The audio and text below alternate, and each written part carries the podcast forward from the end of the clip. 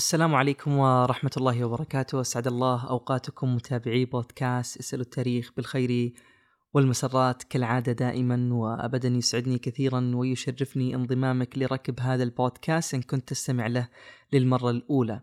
أيضا يسعدني كثيرا ويشرفني تقييمك للبودكاست ونشرك له، أيضا إضافة تعليقاتك وقت عفوا واقتراحاتك في خانة التعليقات أو على إيميل البودكاست اللي تجده في وصف هذه الحلقة. أخيرا يشرفني كثيرا انضمامك لركب أصحاب اسألوا التاريخ هذه الخدمة اللي نقدم فيها حلقات إضافية وفريدة ومشوقة ومميزة للمستمعين. في حلقة اليوم راح نتكلم عن نبي الله إلياس وأيضا آه سنتكلم عن اليسع سنتكلم عن هذين النبيين طبعا لماذا سنتكلم عنهم؟ سنوضح ذلك أو سيتضح ذلك خلال هذه الحلقة. لماذا يعني جمعنا نبيين وسنتكلم آه عنهما معا؟ بداية آه يجب أن يعلم أن نبي الله إلياس ذكر في القرآن في ثلاثة مواضع. ذكر بلفظة إلياس ولكن ذكر في موضع آخر بلفظة إلياسين. ويقول ابن كثير عن هذه النقطة أنه العرب كانت تلحق النون في أسماء كثيرة وتبدلها يعني من غيرها. مثلا يقول إسماعيل وإسماعيل وإسرائيل وإسرائيل وإلياس وإلياسين فهما اسما عفوا فهما يعني اسم واحد لشخصية واحدة وليست شخصيتين مختلفتين بل هما لهذا النبي إلياس أو إلياسين. طبعا ينسب نبي الله إلياس على يعني كلام المؤرخين أنه هو من ذرية هارون أخ موسى عليهما السلام. فهو من ذرية هارون وهو قطعا يعني يعود نسبه إلى إبراهيم صلى الله عليه وسلم. أيضا مثل ما ذكرنا هو أحد أنبياء بني إسرائيل. طبعا تبدأ قصتنا مع نبي الله إلياس صلى الله عليه وسلم عندما دعا بني إسرائيل إلى دعوة جميع الأنبياء ألا وهي ترك يعني عبادة آه الأصنام والاستمساك بالله عز وجل وحده وبعبادته وحده لا شريك له اللي هي دعوة جميع الأنبياء. ولكن كعادة قوم بني إسرائيل رفضوا هذه الدعوة ولم يستجيبوا لدعاء ولا لكلام نبي الله إلياس عليه السلام. هنا هذا النبي دعا ربه فقال اللهم إن بني إسرائيل قد أبوا إلا الكفر بك والعبادة لغيرك فغير ما بهم من نعمتك. هنا أوحى الله سبحانه وتعالى إلى نبيه إلياس انا جعلنا أمر أرزاقهم بيدك. سيكون أمر كل هذه الأرزاق لهؤلاء القوم بيدك أنت يا إلياس فأنت الذي تأمر في ذلك الأمر بيدك. طبعا هنا إلياس قال اللهم فأمسك عليهم المطر. كانت أول دعوة يدعوها عليهم بأن يمسك الله عليهم المطر. وفعلا حبس عنهم المطر وحبس عنهم القطر قيل لمدة ثلاث سنين. ثلاث سنين ولا تمطر السماء عليهم. طبعا هذا أكيد سيؤدي إلى عواقب وخيمة. على سبيل المثال موت الماشية ونتكلم هنا بكل المواشي يعني من الإبل والغنم والبقر وغيره كلها ماتت. الأشجار والثمار أيضا ماتت. الناس تعبوا وجهدوا جهدا شديدا. انت تتكلم عن ثلاث سنين فيها قحط لا يوجد فيها مطر. فالوضع جدا جدا صعب. طبعا في تلك الفترة كان نبي الله إلياس لما دعا عليهم هذه الدعوة كان يختفي عن أعينهم ولا يظهر يعني لهم وقد يكون هذا والله أعلم من ما لقي منهم من يعني شدة ومن بأس ومن أذى. فقيل أن رزقه ألا وهو نبي الله إلياس صلى الله عليه وسلم كان يأتيه حيثما كان. أي مكان يكون فيه فالرزق يأتي لهذا النبي. وكان بني إسرائيل يجدون في ذلك الوقت ريح للخبز.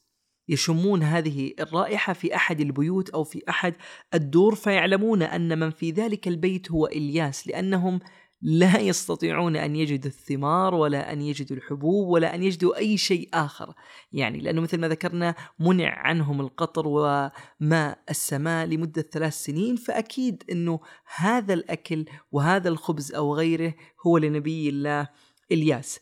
طبعا مثل ما ذكرنا كان إلياس يختبئ عن أعينهم ولكن كانوا يجدون هذه الريح. فلما يجدونها يذهبون إلى ذلك الدار أو إلى تلك يعني المنازل اللي كان يوجد فيها إلياس وكان ينال أهل المنزل اللي كان عندهم إلياس اللي كان يختبئ عن بني إسرائيل منهم ويتوارى عن أنظارهم كان ينالهم أذى وينالهم شر من هؤلاء آه القوم. طبعا وقد أوذي يعني أكثر من مرة من أصحاب هؤلاء البيوت الذين آووا نبي الله إلياس عليه السلام. وفي إحدى المرات ذهب نبي الله إلياس وأوى إلى بيت امرأة من بني إسرائيل. مثل ما ذكرنا كان بين فترة وفترة يذهب إلى إحدى هذه البيوت ويتوارى عن أعين بني إسرائيل. فلما ذهب إلى ذلك المنزل التي توجد به هذه المرأة من بني إسرائيل كان لها ابن يقال له اليسع بن أخطوب. طبعا ذكرنا في بداية الحلقة أننا سنذكر لماذا سنذكر اليسع. مع نبي الله إلياس عليه السلام وهنا ومن هذه النقطة سيتضح لماذا ذكرنا هذان النبيان معا. ف اليسع هذا ابن هذه المرأة من بني إسرائيل كان به مرض وكان به أذى وكان به ضر. طبعا لما آوت هذه المرأة نبي الله إلياس وأخفت أمره عن الناس فعرفانا لصنيعها دعا إلياس ربه أن يشفي هذا الإبن. وفعلا كشف عن هذا الرجل اللي هو اليسع أو هذا الشاب ما كان به من أذى وضر. وبدأ يتبع إلياس وآمن به وصدقه وبدأ يلزم آه إلياس. ويكون معه يعني حيثما كان. فك فعلى سبيل المكا فعفوا فعلى سبيل المثال إذا كان إلياس يعني ذهب هذا النبي إلى مكان فكان اليسع يذهب معه حيثما ذهب.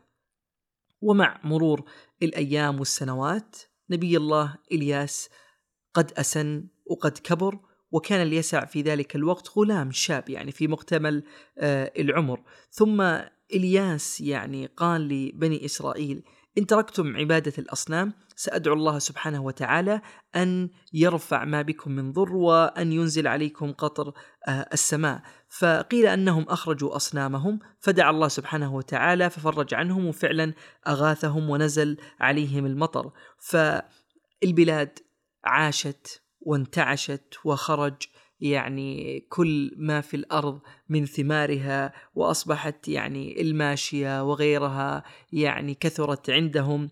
ولما يعني رأوا هذا الخير ورأوا هذه النعمة من الله سبحانه وتعالى المفترض كان بهم أن يشكروا الله سبحانه وتعالى وأن يعودوا وينيبوا إليه ولكن الذي حصل هو عكس ذلك. عادوا لما كانوا عليه.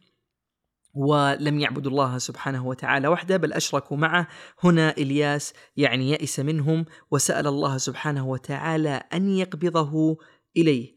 وطبعا بعد ذلك بعث نبي الله اليسع بعد إلياس. فلهذا السبب ذكرنا أو سنذكر قصة اليسع مع إلياس لأنه كان يعني مع نبي الله إلياس وكان يصاحبه ثم بعد ذلك بعث يعني بعده. ويقال إنه آه نبي الله إلياس كان يعني رسولا لأهل بعلبك اللي توجد في غربي دمشق وإنه كان لهم صنم هذا الصنم كان يدعى بعلى وذكر ذلك في القرآن على لسان إلياس عليه السلام لما قال أعوذ بالله من الشيطان الرجيم أتدعون بعلا وتذرون أحسن الخالقين؟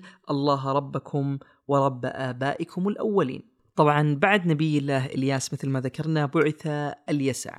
واليسع يعني لما تجد في القرآن آه، الكريم لم يذكر إلا في آيتين فقط. الآية الأولى اللي ذكر فيها أعوذ بالله من الشيطان الرجيم واذكر إسماعيل واليسع وذا الكفل وكل من الأخيار. والآية الثانية أعوذ بالله من الشيطان الرجيم وإسماعيل واليسع ويونس ولوطا وكلا فضلنا على العالمين.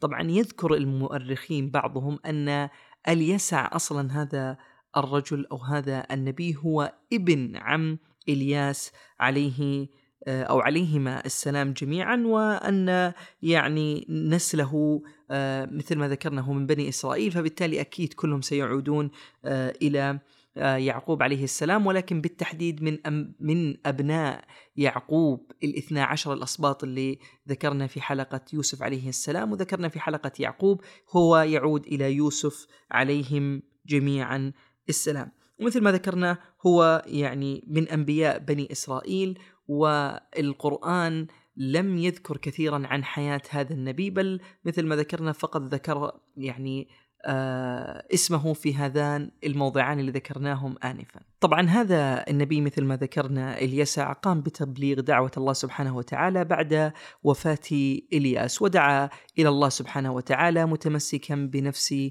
آه منهج نبي الله إلياس ولكن في زمن هذا النبي كانت هناك أحداث كثيرة من ضمنها الملوك الجبابرة اللي قتلوا أنبياء بني إسرائيل وشردوهم. ولا طبعا إلياس في ذلك الوقت وذلك الزمان كان يعظهم ويخوفهم بالله سبحانه وتعالى ولكن هؤلاء الملوك لم يأبهوا بهذه الدعوة. بعد ذلك توفاه الله سبحانه وتعالى وسلط على بني إسرائيل من يسومهم سوء العذاب. يذكر أن هذا النبي كان يدعو في مدينة تسمى بانياس آه، أو بانياس. طبعا هذه يقال أنها إن شاء الله النطق صحيح لها ولكن هذه إحدى مدن الشام وقيل أنها يعني إلى الآن موجودة وهي قريبة من بلدة اللاذقية. إلى هنا عزيزي المستمع تنتهي هذه الحلقة. أستودعك الله الذي لا تضيع ودائعه. كن بخير في أمان الله.